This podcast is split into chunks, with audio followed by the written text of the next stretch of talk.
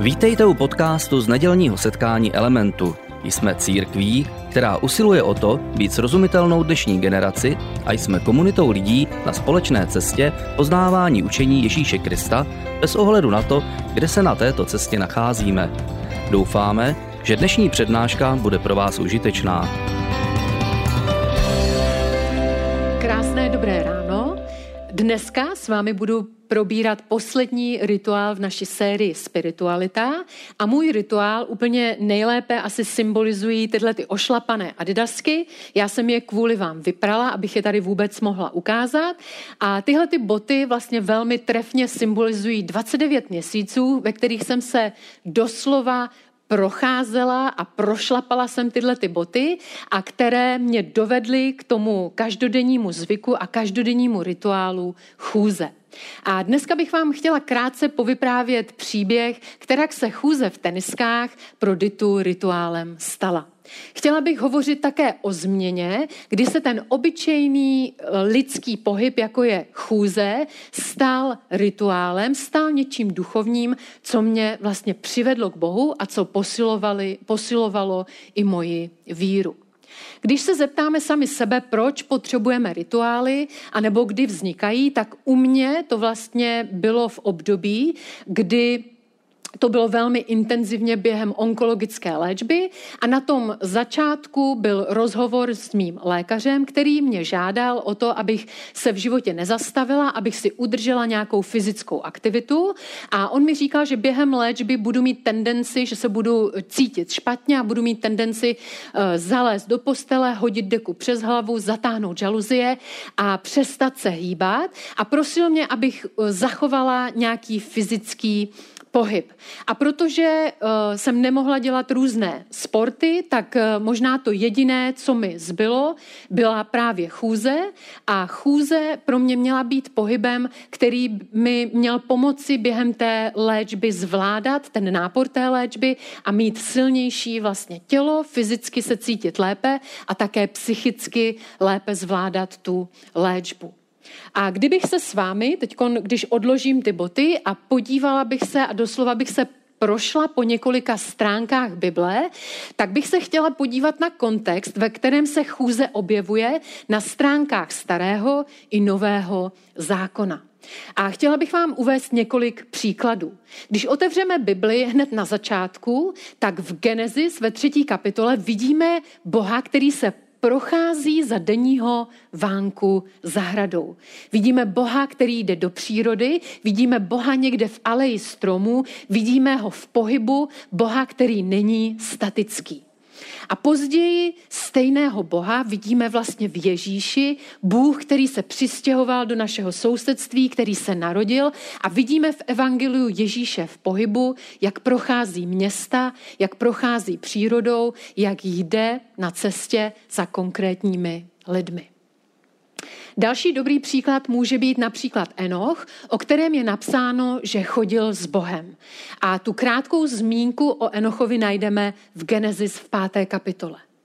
Mým oblíbené, oblíbeným příběhem o chůzi je Mojžíš a o, Mojžíš, o Mojžíšovi je mnohokrát napsáno, že někam šel, nebo že vyšel do oblaku nahoře a můžeme například číst Exodus dvacátá kapitola nebo dvacátá čtvrtá kapitola a tam je o Mojžíšovi, o Mojžíšovi doslova napsáno, že šel nahoru nebo vyšel do oblaku Hospodinovy slávy. Je tam ten paradox, kdy lidé stojí staticky pod horou a Mojžíš se vydává na horu. Mojžíš jde. V Bibli vidíme i negativní příběhy a já bych chtěla zmínit příběh Kaina, který čteme v Genesis ve čtvrté kapitole a tam vidíme, že Kain zabije úkladně svého bratra Ábela a vidíme, že je proklet. A to prokletí je nad ním vyřčeno a je o něm napsáno, že se stane tulákem a štvancem na zemi.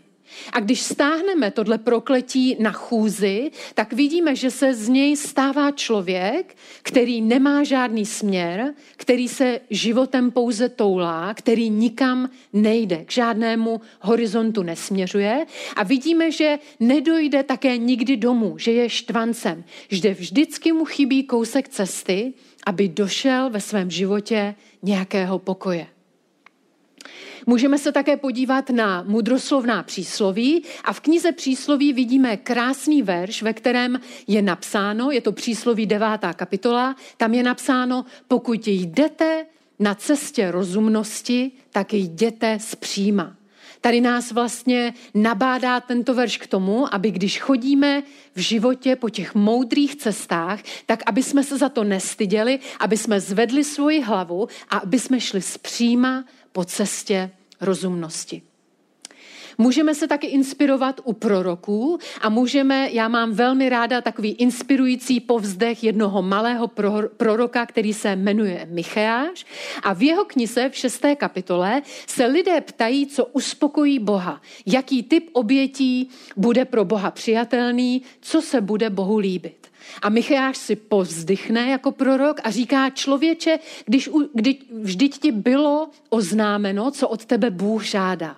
A pak pronese ty známá slova a říká, Bůh po tobě žádá jen toto, abys jednal spravedlivě, abys miloval milosrdenství a abys kráčel, aby si chodil se svým Bohem v pokoře. Myslím si, že tady stačí ty zmínky ze Starého zákona a můžeme se ještě chvíli projít po Novém zákoně.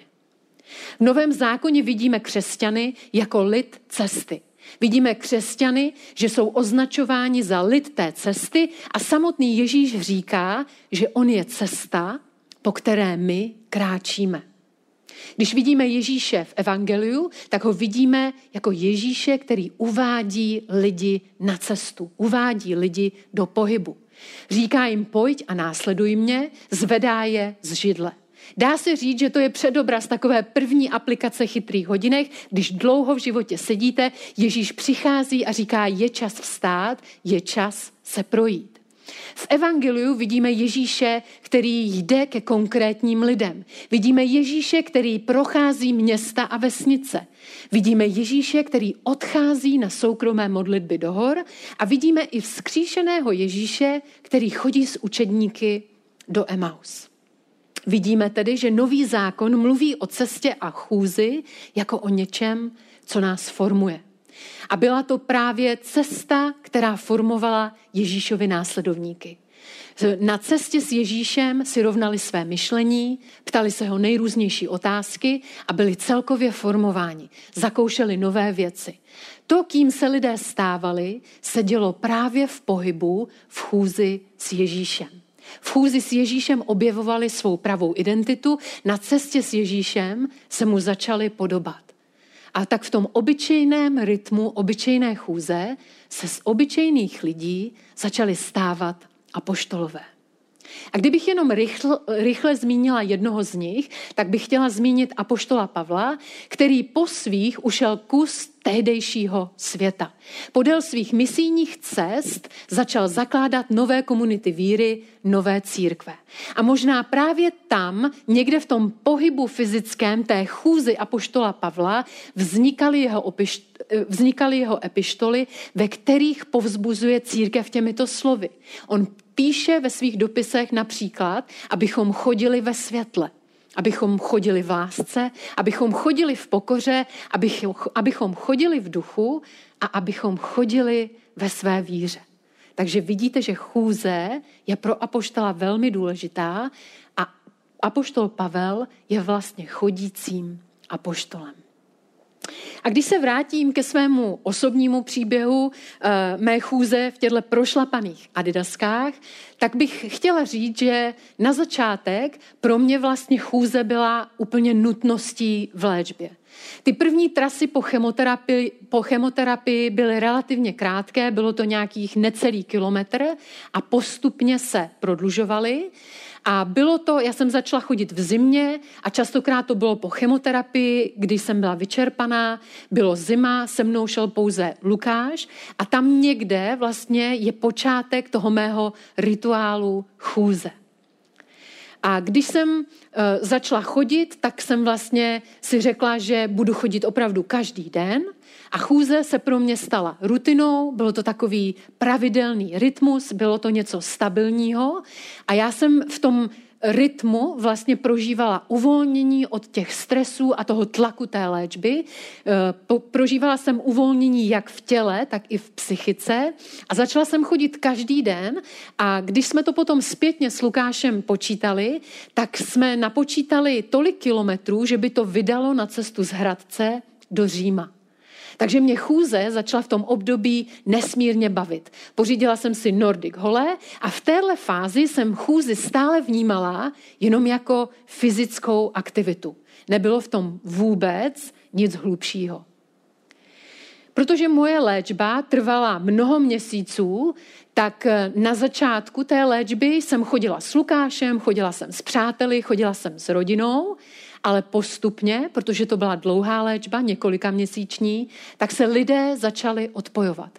A já jsem si uvědomila, že lidé se mnou nemůžou stále chodit, že nemají čas na to, aby se mnou chodili.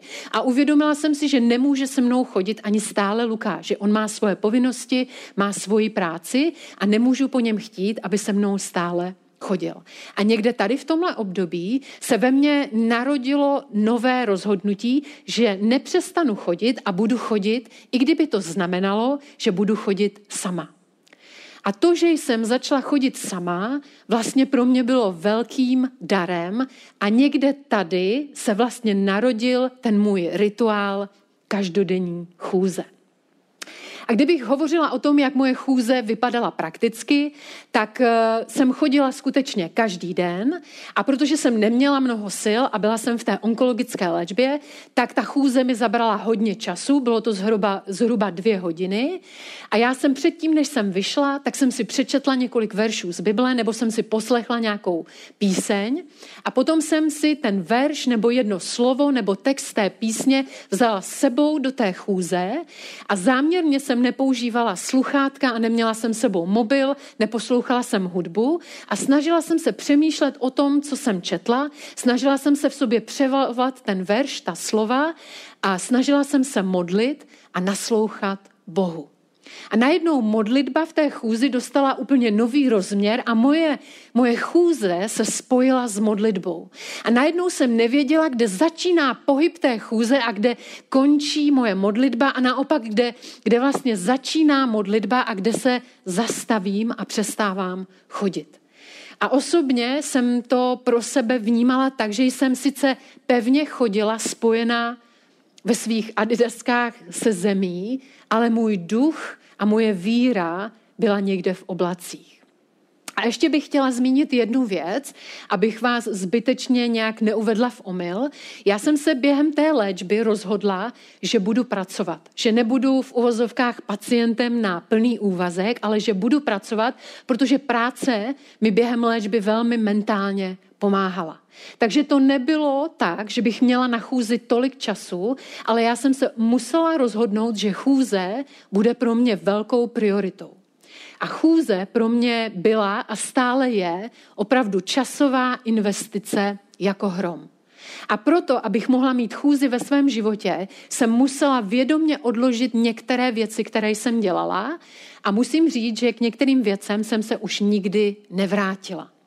Něco jsem ztratila, ale mnoho jsem také ve svém novém rituálu získala. Když některé věci totiž v životě odložíme, vzdáme se jich, tak vytváříme prostor, do kterého vstupují nové věci. A to je na tom to dobrodružné a to je na rituálu to krásné. Můj nový rituál mě v životě celkově zpomalil.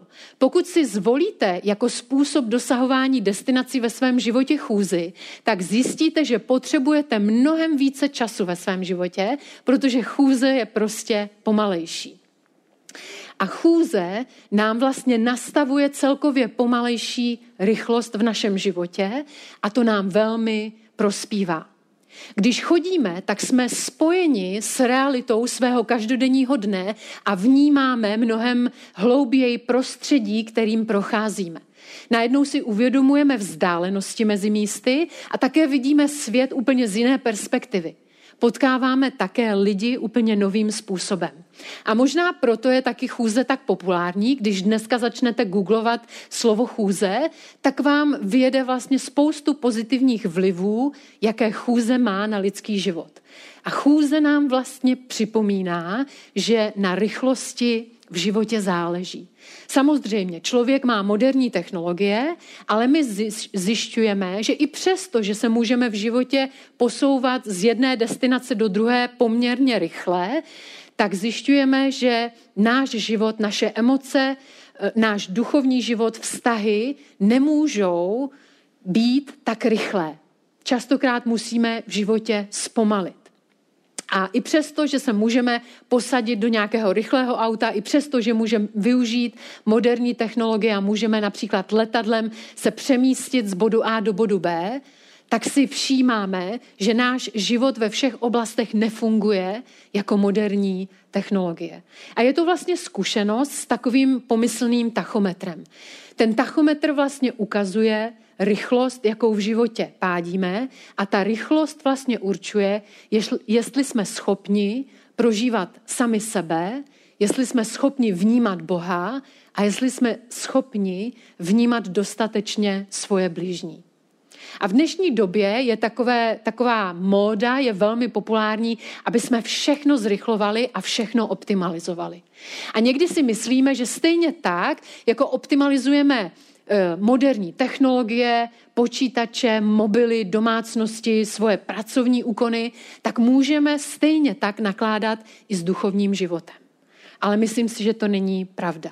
Myslím si, že optimalizovat spiritualitu znamená někdy o ní přijít. Když se podívám na to, co mi můj rituál vlastně umožnil, tak můj rituál mi doslova umožnil ztrácet čas s Bohem. Jsem přesvědčená o tom, že ztrácet čas s Bohem je těžké úplně pro každého člověka. My jsme zaneprázdnění, máme svoje rodiny, někteří z nás studují, někteří mají velmi náročná zaměstnání a proto rituál častokrát znamená, že se naučíme ztrácet čas s Bohem. A rituál je něco, co nám vlastně do naší víry přináší hlubší zkušenost a proto se vyplatí ztrácet čas s Bohem v nějakém konkrétním rituálu. A proto jsou ty osobní pravidelné návyky tak důležité, protože nám otevírají náš spirituální nebo naše spirituální vnímání každodenního života a proto jsou tak důležité. Kdybych měla chůzi na závěr nějak shrnout, tak bych chtěla uh, si vzpomenout na ty úplně první krůčky, které dělá každý člověk ve svém životě. Rodiče jsou častokrát svědky a jsou v úžasu nad prvními krůčky svých ratolestí a každý člověk se jedno do, jednoho dne zvedne a začne dělat ve svém životě první kroky, začne se posouvat nějakým směrem a začne dosahovat nějakých nových horizontů. Nedávno jsem poslouchala nahrávku z NASA, která byl to záběr vlastně z takové ohromné, rezavé, prázdné, pusté pláně na Marsu. A na té pláni, nebo k té pláni byla ještě přidaná nahrávka z toho místa a byl tam nahraný vítr, který se po Marsu vlastně prohání. A Mars je od člověka vzdálen nějakých dvě stě dvacet pět milionů kilometrů. A já jsem byla skutečně v úžasu a říkala jsem si, je to skvělý, že můžeme poslouchat vítr z nějaké pusté pláně na Marsu a připomnělo mi to vlastně člověka, který od těch prvních krůčků, které nesměle udělá někde blízko náruče svých rodičů, se člověk posouvá k nějakým novým horizontům a člověk se v, do kosmu posunul například na měsíc, prošel se po měsíci, to byl horizont, o který usiloval a najednou dneska vidíme, že NASA nám posílá obrázky z Marsu a vidíme záznamy nějakého větru z místa, které je daleko od nás dvě stě dvacet pět milionů kilometrů. A já jsem najednou viděla i svoji cestu a říkala jsem si, že v těch dvaceti devíti měsících jsem se doslova během své léčby prochodila k novým horizontům. A Bůh byl velmi věrný a udělal to, co zaslíbil v Izajáši ve čtyřicáté třetí kapitole. Tam řekl, že on sám činí pro nás novou cestu a že před námi otevře a způsobí cestu na poušti, což znamená vlastně v té biblické mluvě místo, které je pro nás těžké, prázdné a pusté. A to Bůh způsobil během toho mého rituálu, který jsem praktikovala na té mojí osobní poušti. A dneska jsem už úplně v jiné situaci, dneska už mám nějaký nový horizont, moje léčba skončila a já jsem ráda, že se můžu v životě posouvat dál a velmi mě motivují znova a opět budu citovat Izajáše, jeho slova, která říká o izraelském národě, který prochází nějakou obnovou a vydává se na nový horizont a Izajáš jim dává takové povzbuzení a říká, vydáte-li se do té budoucnosti doprava nebo doleva, Vlastníma, uš, vlast, vlastníma ušima za sebou uslyšíte, toto je ta cesta, po ní jděte. A já se teď často modlím během svých procházek a říkám si, Bože, kéž bych slyšela tento hlas někde v mém nitru, v mé víře. Abych věděla, že po té cestě, po které kráčím, že tu cestu si připravil ty a je to cesta pro mě, po které já mám kráčet. A někdy se modlím i za církev, Element nebo Českou církev. A mám takovou touhu, aby církev věděla, co je její cesta, co je její horizont, po kterém má jako církev kráčet. A připomíná mi to i verš, který řekl Ježíš a Jan ho zaznamenal v Evangeliu v desáté kapitole dvacátém sedmém verši. A tam je napsáno a Ježíš tam říká, mé ovce slyší můj hlas a já je znám a následují mě. Tady vidíme, že v té chůzi my můžeme slyšet Boží hlas a můžeme znát svoji cestu a můžeme Ježíše následovat. A připomněla bych i to, jak Ježíš říká, já jsem ta cesta a vy můžete po mně kráčet. A když se ještě chvíli vrátím k tomu Marsu a k, to, k té nahrávce toho větru, tak když jsem poslouchala na té pláni Marsu ten vítr, tak se mi vybavila kniha Genesis, jak Duch Svatý je nad tou pustou a prázdnou, uh, nad tou temnotou a vlastně vznáší se tam. A my víme, že vítr symbolizuje v Bibli Ducha Svatého. A říkala jsem si, že Duch Svatý je strašně důležitý průvodce na naší cestě. Když jdeme s Bohem, když kráčíme každodenně s Bohem, ať už to děláme ve své víře nebo v nějakém praktickém rituálu. A je to důležité proto, protože kdykoliv, kdekoliv duch pracuje, tam se věci dávají do pohybu. A kdekoliv se věci dávají do pohybu, tam se lidé vydávají na cestu. A my vidíme, že ve Starém zákoně to pochopil Abraham, otec víry, a porozuměl tomu i apoštol Pavel, apoštol Nového zákona. A Duch Svatý volá na cestu i Petra v Evangeliu, Petra, který se chtěl vydat na rozbouřené jezero, na nějaký rozbouřený horizont. A Ježíš volá taky svou církev, aby šla do celého světa poté, co přijme Ducha Svatého a tento svět, aby tak proměnila. A tato pomalá, ale vytrvalá chůze nakonec může skončit v tiché revoluci, o které bude mluvit a přednášet o Velikonocích Lukáš. A právě proto chůze s Bohem by neměla chybět mezi vnitřními rituály, které můžeme používat k tomu, aby naše spiritualita a náš vztah s Bohem, aby se prohluboval. Mějte se krásně, a určitě se někdy jděte projít.